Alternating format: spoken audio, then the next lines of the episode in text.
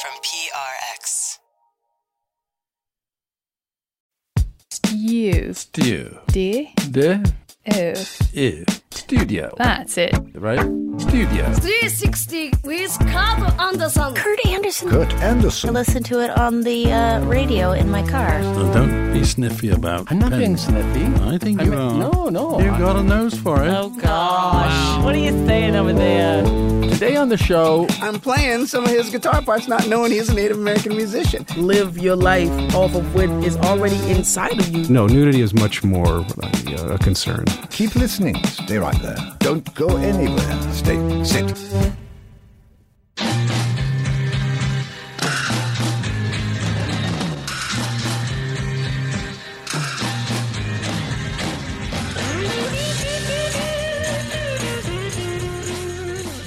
that's Jimi Hendrix, of course. He is a late 60s rock and roll pioneer and African American. But what people tend to overlook about Jimi Hendrix is that he also strongly identified as Cherokee. Being part native was very meaningful to my grandmother. That's Janie Hendrix, Jimi's sister. She talked about that a lot and really instilled that in all of us, but especially Jimi. It's really no wonder that the contributions of Native Americans to rock have gone unrecognized. After all, it isn't always obvious from some guitarist or drummer's appearance that he's Chippewa. And some musicians back in the day, worried about discrimination, did not exactly advertise their ancestry. But it turns out that yes, Native American rock musicians have been influential, musically and otherwise. That influence was the subject of an exhibit at the Smithsonian a few years ago and is now the subject of a really illuminating documentary called Rumble The Indians Who Rocked the World.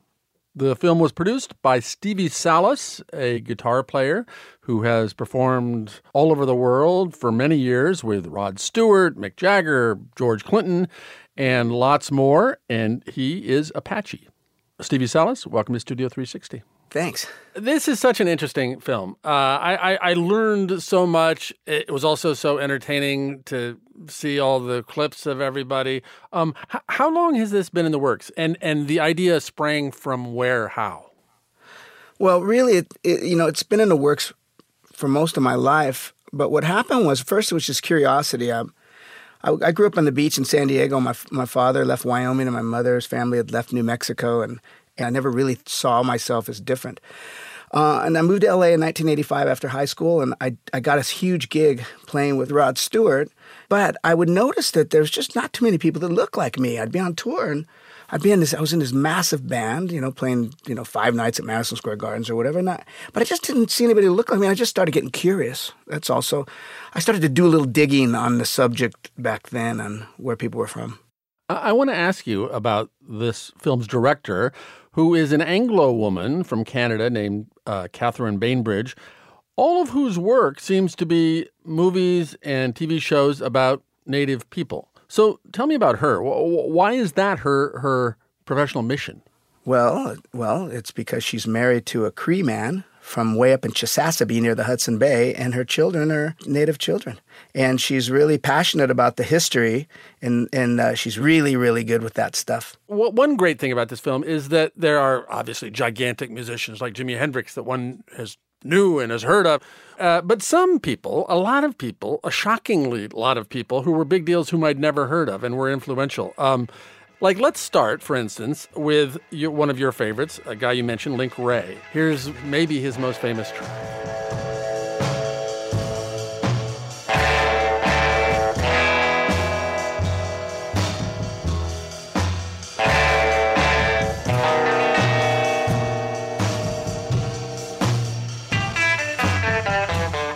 That was Rumble by Link Wray and his Ray Men in 1957. Uh, so what do you what do you love about that? Well, you know what's really a trip about that is it's the song that first invented really the distorted power chord.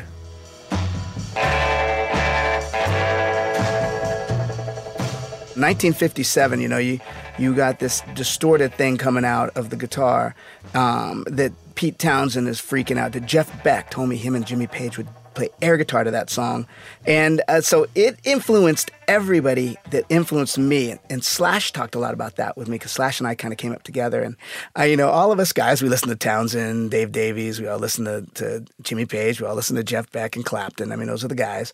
And then he says, I was wondering one day who did they listen to? And he said the more he dug, uh, the name that always came up was Link Wray, and and you realize that this is a massively unsung Yes. person. Yeah, and no, and you know, okay, we know Chuck Berry. We know we know some of the farthest, deepest godfathers of rock and roll. But this to me it's like, whoa, this is the moment rock is being invented and this just sounds so uh, it's hard and and and and unwatered down and cool, and it just it was amazing to discover who did this. And that song with no lyrics was banned from radio because it was inciting teen violence, and it's not even any lyrics, right? Right. So he's touching a nerve big time, right? So he he influences you know the, the people that are the Mount Rushmore of rock, the Townshend, Page, Beck. You know he, he gets the big guys, and now they go on, and Link Wray sort of goes off into obscurity to the public. So did he kind of he influence you kind of second and third hand through the Jeff Becks and and and Yes. so forth? Yeah. like most people my age, uh, we didn't even realize, you know, same with Jesse Davis. We didn't realize we were getting influenced by these guys because we had to go back and search who they influenced. And that's when we realized how important they were. Um, Jesse Ed Davis is a guitarist I'd heard of from liner notes growing up. I had no idea who he was, but I, I, the name is familiar because he was on Beatles albums and Eric Clapton albums and Jackson, Jackson Browne albums and so many others. Uh, here is one of the extremely well known tracks he played on. Whatever gets you through the night.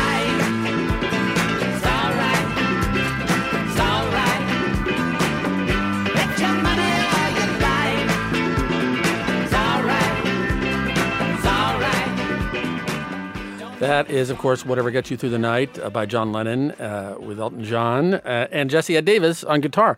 Tell the listeners a little something about Jesse Ed. Well, I was exactly like you, okay? So I used to, you know, I remember uh, the Atlantic Crossing album by Rod Stewart came out, I think, when I was in fifth grade or sixth grade or something like that. And I remember reading the liner notes, and I'd see the song written by Jesse Ed Davis, Jesse Ed Davis on guitar. I'd see that name everywhere, having no idea he was a Native American man.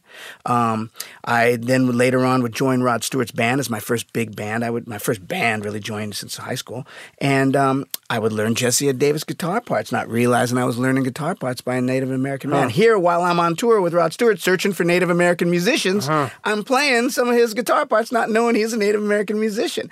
Uh, and then later on, when you know we started getting into it, we started to find out. You know, Brad Whitford from Aerosmith goes, you know. I loved Jesse Ed Davis. And he used, you know, and I see he would dress like an Indian, but I thought he just dressed like that because he looked cool. I didn't realize he was an actual Native American, you know, which was great. And then Jackson Browne said, yeah, it was, you know, everybody dressed like an Indian then. It was the cool thing to do. Yeah. So you didn't know if he was actually really one, right? And, um, and now when I watch the Bangladesh footage with Clapton and George Harrison, The the 1971 concert for Bangladesh, the big benefit. um, and there he is right there. It's got Clapton on one side and it's got Jesse on his left. And, you know, Jesse was a big, big man. So you got this big, gigantic Native American man standing right next to Clapton and right next to George Harrison. And I'm thinking, how did I not look at that footage my whole life and go, who's that Indian on the stage there? Yeah. You know what I mean? Because it's like so obvious now that you know. Yes. Well, which is my experience of watching this film in general. It's like, wait, this stuff I've been looking at my entire life. Suddenly now, wait, all of these Native Americans stepped out of the shadows that were, and they were just, we were looking at them all the time. They were right there in plain sight. You know, it's funny. David Fricke is our musicologist, right, for um, for the movie. He was, a- he was a Rolling Stone writer, right? He's the yeah senior editor at Rolling Stone Yeah. or, or something like. He knew everything about this. It was like Yeah. like it was like oh yeah. It's like why didn't anybody tell anybody? Yeah. Our, our next track is a guy who might vaguely heard of because I know what I know about the blues. Uh, this is uh, Charlie Patton. my pony and left my black man.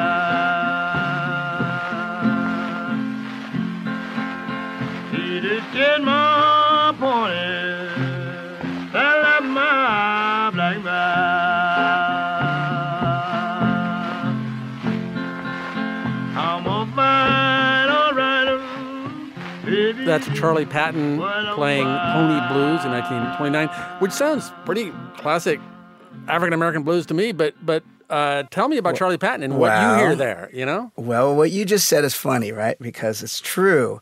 We are all brought up to believe that that was the blues was a black art form.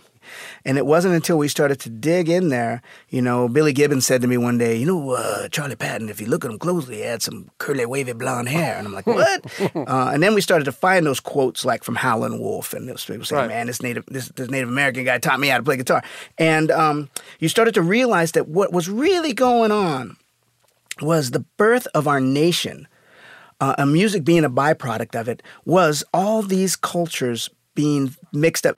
And that's what created the sound and the feeling and the, and the sort of what our country turned into, North America, Canada included. Well, and there's there's a great scene in the film that is was to me uh, musically revelatory, where you have these native women in the South doing singing their native songs, which sound. And you you suddenly watching that you suddenly get oh I get this connection to the blues.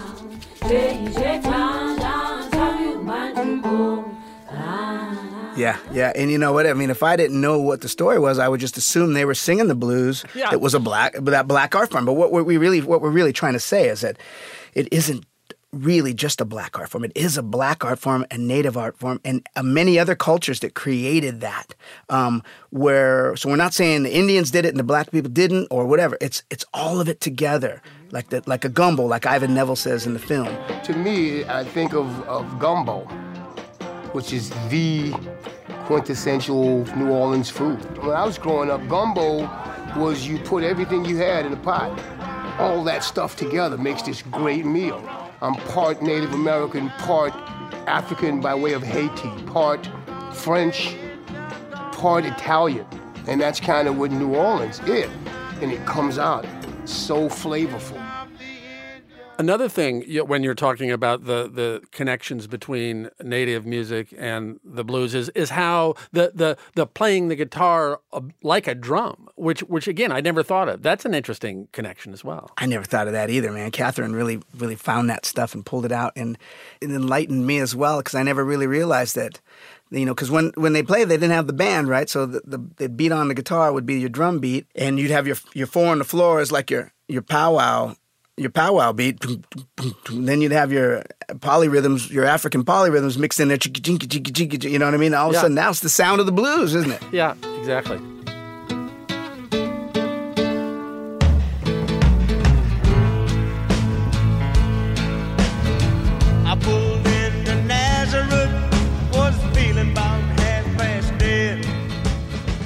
So Robbie Robertson, uh, who has been one of my favorite musicians since I was a teenager and first heard the band and bought every record they ever made, uh, talk about him. He he is he's a big figure in this film. he's really the holy grail, isn't he? I mean, if you think about Robbie, Robbie Robertson has the muscle as a Native American man to do pretty much what he wants, and he has the the cachet.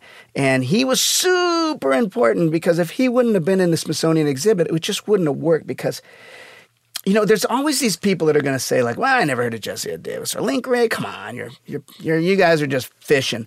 But when you, you there's nobody's questioning Robbie Robertson. Right. They all he, is beyond a legend. You know, Taylor Hawkins from the Foo Fighters said, "You know, Robbie Robertson. Everybody wants to be. I want to play in the band." You know. Um, th- so he is super important for this film because he really brought the anchor of credibility. As you were making this documentary, did you think, okay, this is how I want uh, non-native audiences, which will obviously be most of your audience, to to see this and come away thinking about it this way, and this is what I want, uh, what what I want native people to to see in this film and feel about this film. Once I turned 40, I said, okay, I've spent the first half of my life really being selfish and, you know, trying to be rich and trying to be famous and all this stuff, which was really fun. I loved it. I've had I've had some great times. Um, but I wanted to go back to Indian country and I wanted to try to help because I'd see people beating their heads against the wall. And um, one of the things I realized was they didn't have a lot of role models. You know, there's not a lot of role models in, in, in Indian country other than, you know, history, you know, Geronimo and Yeah, Sitting Bull. thing. Yeah, yeah. And so I knew that these musicians would prove that look, anything is possible. These guys did it, especially in times where you could get killed for it, right? And um, I wanted them to have some role models. I wanted us to have role models that were you know, represented, that were that were somebody you could be proud of. But then what happened was once Catherine started digging deeper into the history and even the Smithsonian, big time in the Smithsonian, actually, I should say, uh, we started to realize that we were unearthing some history, American history, that never been told, that never was known. We knew the black story with rock and Robert Johnson and Little Richard. We knew the white story with rock and roll when, when Elvis popped and then the Beatles. And, but there was a red story we never knew about. And, and now it's out. And that's something I'm the most proud of that the film has really rewritten some wrongs and and and we're not saying we're not saying we did this you didn't do this we're just saying these guys did this and it's and it's important Right. and, and it, it should be recognized and it will be recognized from now on and if that if i die and that's what the film did then i'm good with that Well, Stevie Salas, you really have, and congratulations for educating me and entertaining me, and uh, I think a lot of all the people who see this film as well. So thank you. thank you Rumble, The Indians Who Rocked the World, is out now in New York City and opens around the country later this summer.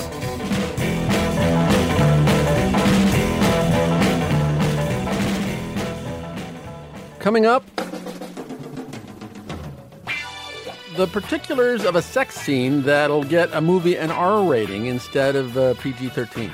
Yeah, yeah. It's also the amount of uh, thrusts or humps that's in the scene. The number? And- yeah, it, Huh. it can definitely Huh. be the, the prolonged, you know, action of it. How Howard Fridkin helps filmmakers and studios tweak their movies to get the ratings they want.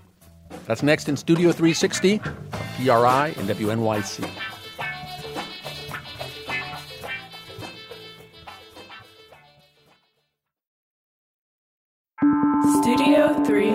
360.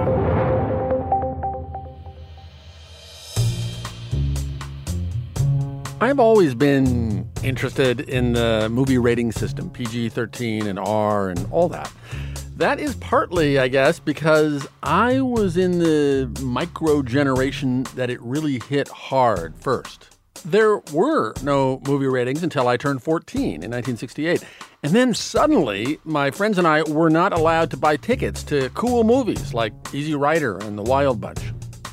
And ever since, I've wondered exactly what determines if a given movie is PG 13 rather than PG or PG 13 rather than R, and so on.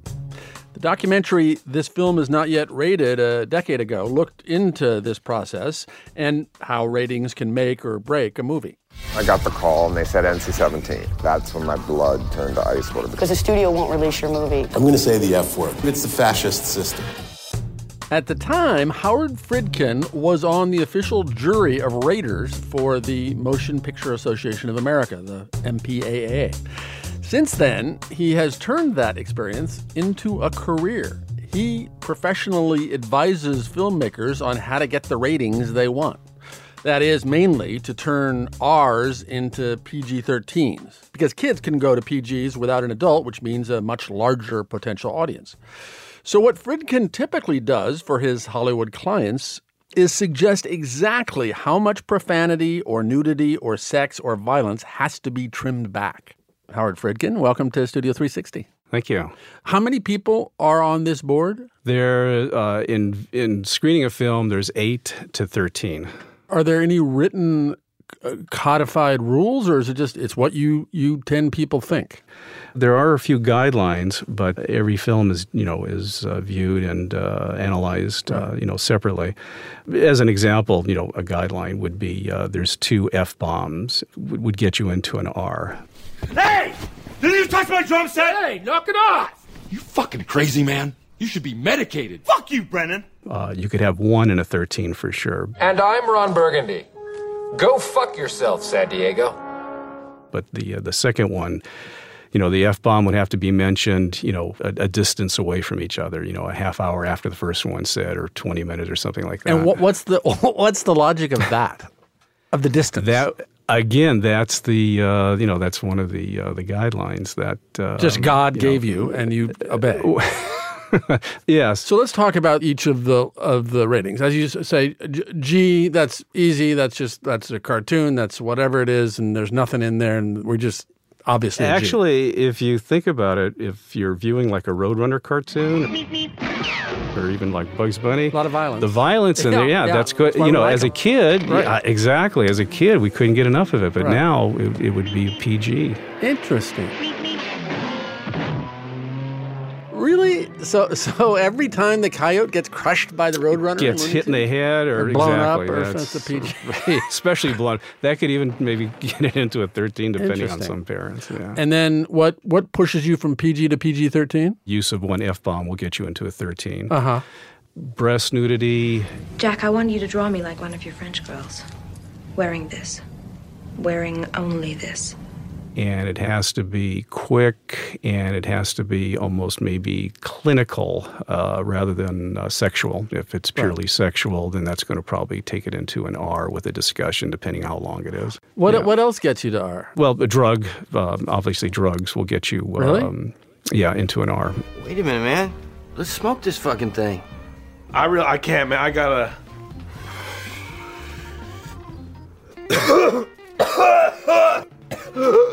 So uh, NC-17s, how many NC-17s in a year do, do they give these days? Actually, the, I, when I was there, there weren't that many. Maybe, maybe five that I know of. And, Yeah. and what gets you there from R? that's like full full nudity and you know in a sexual situation uh, d- depending on you know what the act is and, and so forth right You can't make an omelette without breaking a few eggs. For me, nymphomania was callousness. Can violence get you to NC-17? oh absolutely So ha- over time, I mean, you were there from what year to what year as a rater? from 2000 to uh, to 13 Uh, so that was enough time to see at least some potential change in mores. Did did did did the board get more sensitive or or or more lenient in various ways over that thirteen years? probably they, they, they allowed a little bit more in um, in the violent content in uh, 13 that seemed to have uh, changed with these superhero pictures uh, gi joe and um, iron man I am Iron Man. Really? So more violence was allowed? Yeah, because it was characterized as cartoon Yeah. violence. I have a couple of questions about that. One is like these are these are 150 million dollar movies. Of course, we got to give them a PG 13. was that part of it? Without trying to get fired from the board if I was still on it. Yes, you're not. So go. Uh, Be honest. There might be a uh, a situation where you know a big tentpole picture you know might Right. be allowed to uh, you know flex their muscles a little bit more. Right. It, now, uh, how about sex versus? You say violence has become more accepted over in this century uh, and rated more leniently. Sex, same, different. No, nudity is much more a, a concern. And- Uh, for and- some reason, the parents really, you know, they, they really focus on that. Now, what about heterosexual sex versus uh, homosexual sex? Is yeah, that, that's a slippery slope too. so to speak. Um, You know, yeah, that that still might be a little, you know, um, you know, a little uh, stigma there. but but two women making out or two guys making out, let's say, clothed. Right. This is a one-shot thing we got going on here. It's nobody's business but ours. You know I ain't queer. Me neither. That's going to be that's that's that's a PG thirteen. Yeah. Uh, again, depending on if it's just simply kissing, it'll probably maintain in a thirteen. And, and how about but but a man and a woman doing that? That's not even going to be PG. Oh, that's yeah. right? That that's yeah. That's that would probably be PG. Since the invention of the kiss, there have been five kisses that were rated the most passionate, the most pure. This one left them all behind. Again, depending, you know, if there's tongues going wild or Right. wagging and all that, you know, right, then right, yeah, right. yeah. So What a weird job you had. But anyway, uh, um, the reason this is a thing at all at this point, right, is that by and large, a movie that is rated PG 13 has the chance of ha- selling a lot more tickets than a movie that's rated R, right? That's, that's the yeah, key yeah. thing, that's right? the rule of thumb. Yeah, exactly. And that's why I kind of like formed my uh, my company. So talk about that. So so you you've been a rater, and and like a like a guy who's worked for a senator, then you go and be a lobbyist, or I guess that's the equivalent, right? And and so so you have this firm, and and producers and and studios come to you and say, so Howard, tell us tell us what to do. They usually holler help. Yeah. How, but how does that Uh, work? Well, first I ask them what rating they're after. If they're after an R, then you know I tell them, hey, save your money and go put what you want into it because most likely you'll get your R. Interesting. If they want a 13, then yeah, then I have to go ahead and make a um, you know an elaborate report. I am I'm fascinated by everything about this, so I want to slow it down. So so you they, they'll come to you with a script, and you'll say, oh, take you know if if you if you just want an hour, don't even worry. But we're talking about PG thirteen, fine. Take out this, put this on page twelve, and then presumably if they think you're good and they still employ you, they Right. show you the film as soon as they have a rough cut. Yeah, yeah, they'll do that. Sometimes it's a lot different on paper versus film because depending on how they're going to shoot that bullet impacting the uh, you know the person, you know, might just say on paper, you know, bullet strikes Charles or whoever the character Yeah. is. But in the film, you see it, you know, exploding in the chest and the blood's flying everywhere. And I tell them, you know, I, I warned you. And so then you say, well, that's you know that's going to get you the way that blood splatter goes onto the lens or whatever is going to get you an R. You you can't do that if you expect not to get an R. Right, and there's a couple of other, uh, I don't want to say tricks, but there's a couple of other, you know, rather than seeing the person getting shot and the blood splattering at that point, you could just have the impact and then show the wall with the blood. You know, these little things, you know, tone it down. You could raise the music so you don't hear the, uh, you know, the gunshot. You know, there's a whole bunch of different things that, that can be done depending on the scene. So we want to we're going to play. I want to play some clips uh, uh, that have examples of scenes that might have been determining factors in, in those movies' ratings. Um, Okay. And and and I w- want to have you be our color commentator, I guess, ex- expert commentator on these.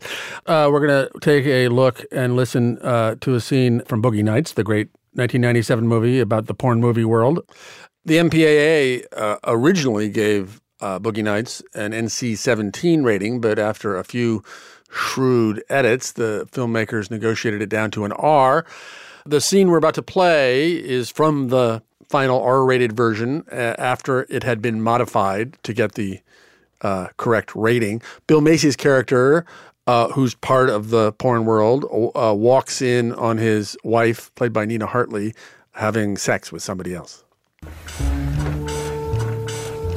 What the fuck are you doing? What the fuck does it look like I'm doing? Can you close the door?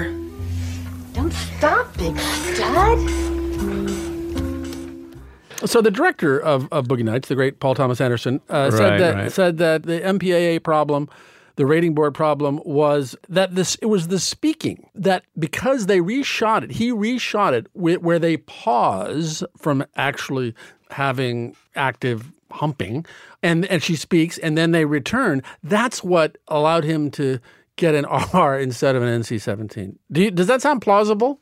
Yeah, yeah. It's also the amount of uh, thrusts or humps that's in the scene. The number? yeah, it, Huh. it can definitely Huh. be the the prolonged, you know, action of it. Really like so three would get you an R, but ten no d- no way. Yeah, something like that. And plus, the way it was framed, I believe her breasts were not completely shown. They were just kind of like right at the, uh, I guess, the nipple margin or something. Uh-huh. So that might have helped uh, as well. Now, the King's speech. Uh, I, I wasn't even aware that that's an R-rated picture because I'm not a teenager and my kids are grown. but uh, and I don't think of it as a, a film that would have been R-rated, but it was. Uh, Yeah. And maybe because of this scene, uh, which is which is the moving session, a moving session with his speech therapist, where King George discovers that he doesn't stammer when he curses. Do you know the F word?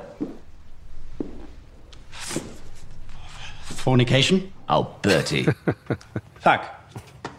Fuck! Fuck! Fuck! Fucking fuck! Fuck! Fucking bugger! Bugger! Bugger! Buggity! Buggity! Buggity! Terrific. Which was a great scene. It was Colin, Colin Firth uh, playing uh, George fab, and, VI yeah, and just Geoffrey Rush Great. as the speech therapist. So they just decided we love that scene, and probably uh, 15 year olds aren't going to go this to this without their parents anyway. So fuck it. Again, you can watch that film and just say, okay, so he says, you know, fuck eight, ten times, whatever Yes. it is. But but but it's such a great film and such a great, you know, meaningful, you know, performances. And you're not using it sexually. It's just to help this, you know, this this this guy to come to uh, terms with his uh, stuttering.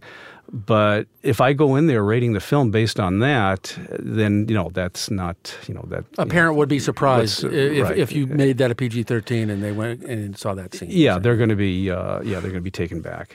So uh, now that any 12 year old can watch anything he or she Right, wants yeah. anytime on her computer or Right. probably television, uh, like, what's the point? Isn't the MPAA and the ratings at this point getting starting to be a little quaint?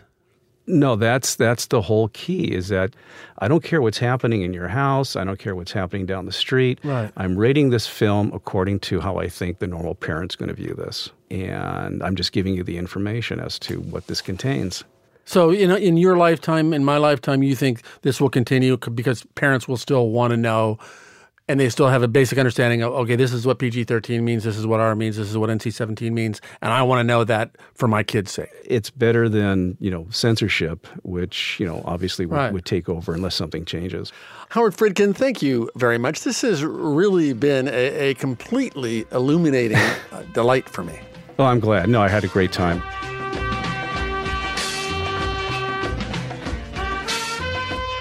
Howard Fridkin is the founder of Film Rating Advisors.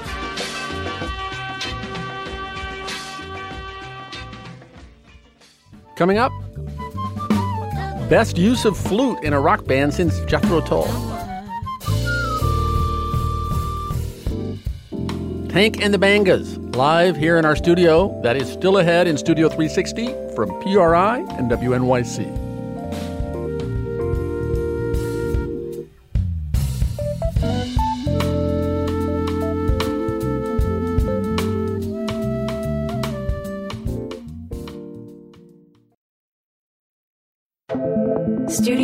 360. The New Orleans band Tank and the Bangas first appeared on my radar earlier this year when they won NPR's big annual Tiny Desk contest. Down by the river where the green grass grow and the sun be burning, burning hot. Take your penny home, don't nobody know where you go. Just know the block just got hot. When you see a tree, gotta be slick. In case you don't know, the Tiny Desk Concert is a video series where bands perform at a desk in the NPR newsroom. The contest is a talent search where bands submit videos of themselves playing an original song around a desk that is not at NPR. When Tank and the Bangas won, they beat out 6,000 other entrants. Tank is the nickname of their founder and leader, Tarriona Ball. And in the middle of their big summer tour, she and her crew have invaded our studio. Tank, Bangas, welcome to Studio 360. Thanks. Before you play and before we talk more, congratulations uh, on winning this big Tiny Desk concert contest at NPR. You beat out 6,000 bands? Yes, I did.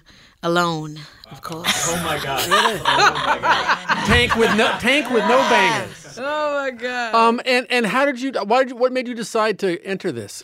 I didn't decide at all. Actually, none of us decided. It was our manager, you know, who happens to be my um, my best friend as well. Really? She pushed it constantly. She pushed it so much that she had to literally set it up like it was a gig. Really? She Yeah. well she's earned her manager Oh stripes. yeah, it changed. It changed our lives. Yeah, really. So happy for it. Um and the song you entered uh is called Quick Yes. And that's the song you're going to play for us first today? Yes. All right.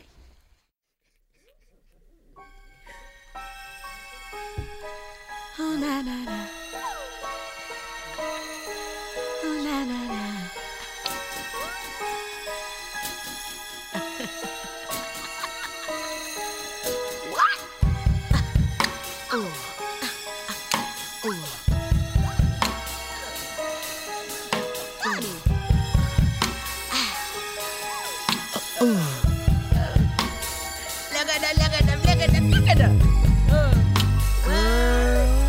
Make your money. Girl, make your money. Girl, you better make that money. Make that money. Quick, quick, quick, make your money. Quick, quick, quick, quick, quick, quick, real money. Oh man, quick. Girl, I'm chilled up, weaved up, everything real slick.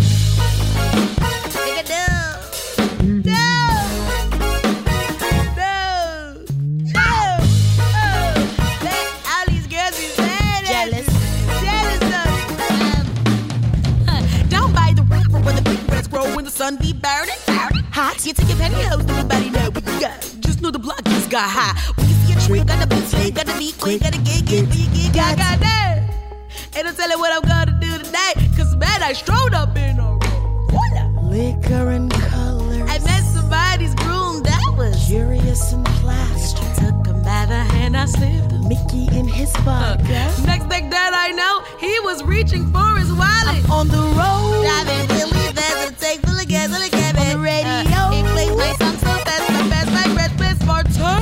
Sipping on that scissor, I was leaning and rocking. Remember Michael said he's serving that bass mix with them sirens, cause I, I see him looking a mile away. And like my buddy, don't see my face. And with them girls, I gotta pay to play. My back is aching, my bra too tight, my booty shaking from left to right. Next thing that I know, girl, my car has started slow. Plus that gas is run out, from the place, I should get out.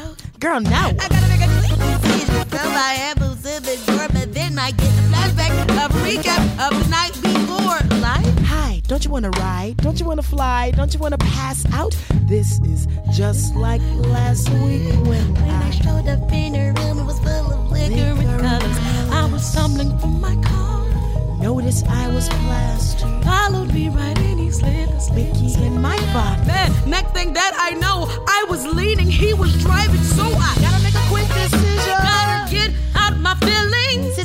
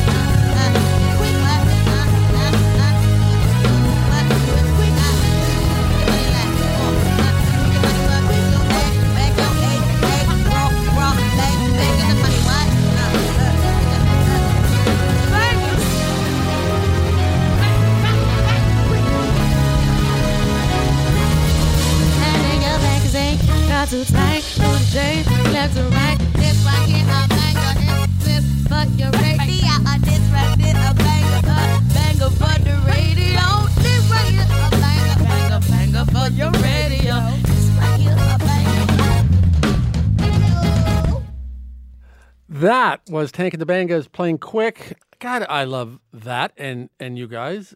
Uh, so Tank, introduce all these other bangas. Oh, that would be awesome to do. Um, Joshua Johnson right there is on the drums. That's the um, MD over there. That's Norman Spence on the Moog. That is uh, Jonathan Johnson on the bass. Merv Burkett on the keys. Albert Allenback on the saxophone. Angelika Jelly Joseph on the backs. Welcome. And Terry Hello. Ball on the lead. Ooh. Um, uh, why don't you, now that we've talked, now that you've played, come over here, sit. We'll talk to a cross section of the Bangas. Um, so this NPR uh, performance got a million and a half views, which must have looked to the rest of the world like you're an overnight success. But you guys have been playing for six years together. Mm, yeah, we have. But this thing must have been like a like a kind of hitting the jackpot a little bit. Yeah. Yeah, it was it was for um six thousand people that that that tried out for it for them to pick us, you know, Yeah. New Orleans group, bottom of the map. For them to pick you alone. amazing. Just amazing. We're just glad Well, to you witness, know, aren't we? God's good. I like to I like to see this little this little tension. Had there been actual consequences like bigger venues, more X, Y, or Z? I mean, has it just beyond the thing of oh, more people know you? And Yes, now all the the venues are sold out. You know, uh, we're going places that we've never been before, and that's one of the most amazing parts. That people don't just say, "Oh, hey, you know, one member." They know everybody member, uh, everyone names. They're screaming everyone's name. Wow, it is just so cool. That's lovely. We always on this show love hearing uh, musicians talk about the other musicians and musics that have inspired them and shaped them. So we're going to play some songs that each have been influential to each of you three. Anyway, uh, Albert, uh, you picked this one.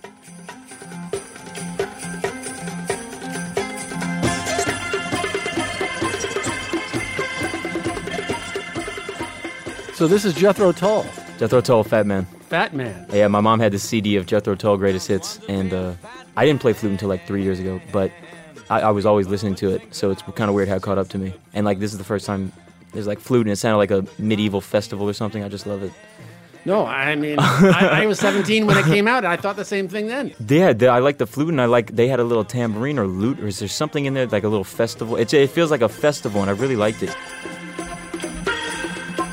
Aha, so re- it was like your own little private Renaissance fair. Yeah, I was like, I was like, it's amazing. Yeah, Yeah, definitely it gives you a lot of gives you a lot of like sounds. yeah. Uh, so Merell, uh, th- you picked a song. Uh, we're gonna play it as well. Ooh. All right, Erykah. Cause I eat a lot of vegetables. So do you remember hearing this song for the first time? Yeah, that was like the time where I first started really like getting into neo soul, soul like Erykah Badu and you know all the different Jill Scotts and all those Uh-huh. people, whatever. I was in school for jazz, so Uh-huh. that's all I pretty much listened to. I used to be like, who wants to listen to pop music? Oh, so you look like down on music. that stuff, yeah.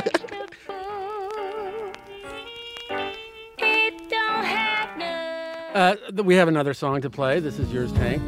I don't wanna go through your phone. Some things are better left unknown. That's PJ Morton, right? Uh oh, all right, PJ. Keep living in my daydream, living in my. Elba looking at me crazy. I'm sorry if I'm not at the medieval fair. No, it looks good. but it looks good. I'm glad you picked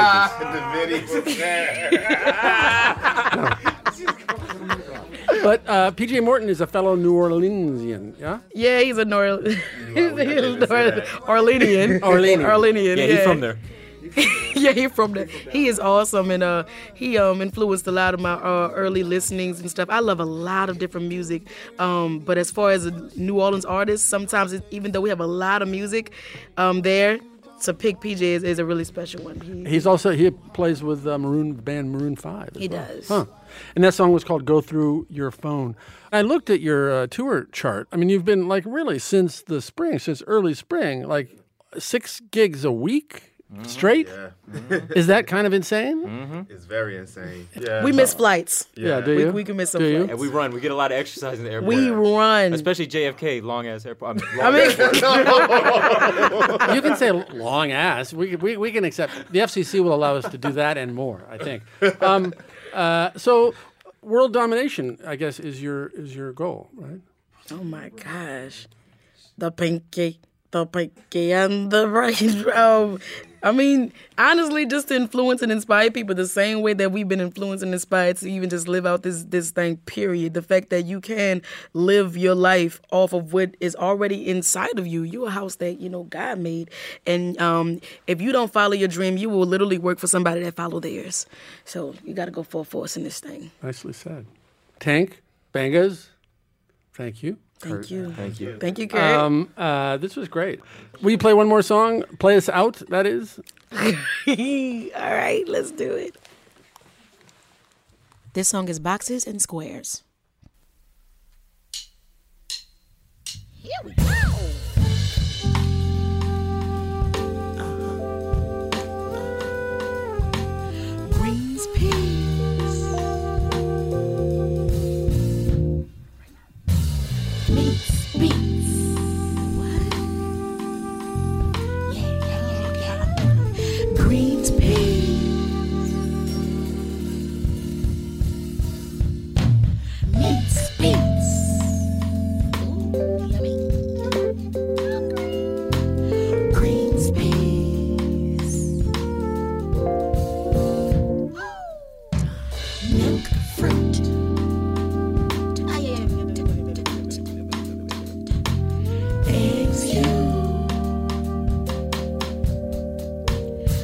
I would have been the fish.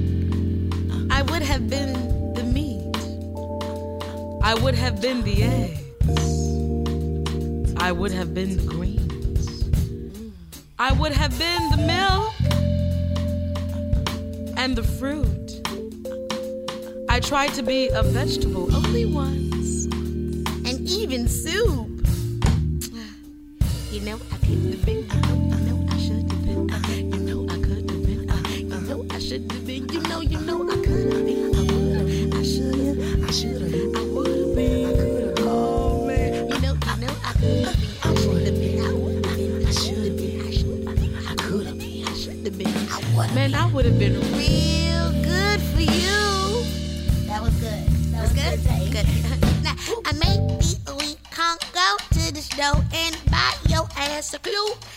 I, heard they got some honesty on sale. Maybe we can buy her too. But I, I heard your uh, mama showed your buttons until you were 22.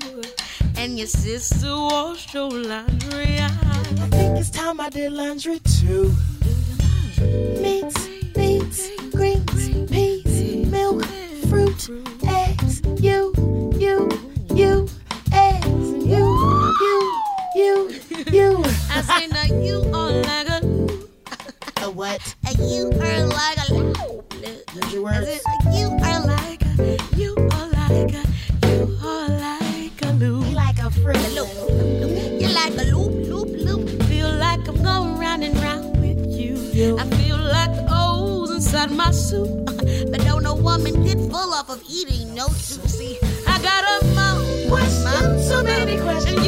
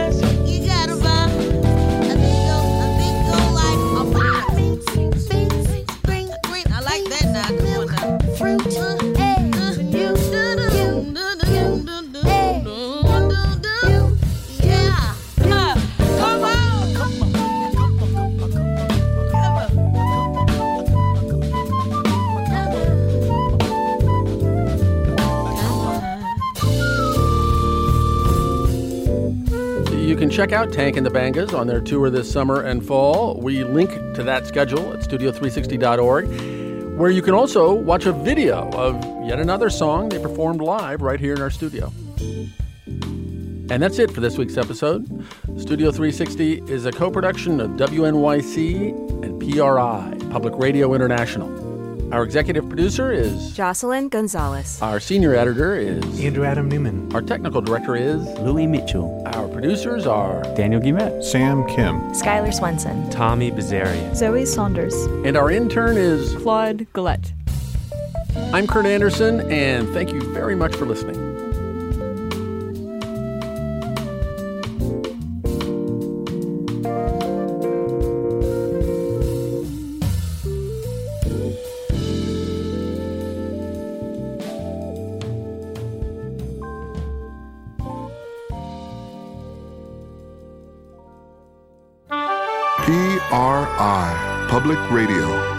International.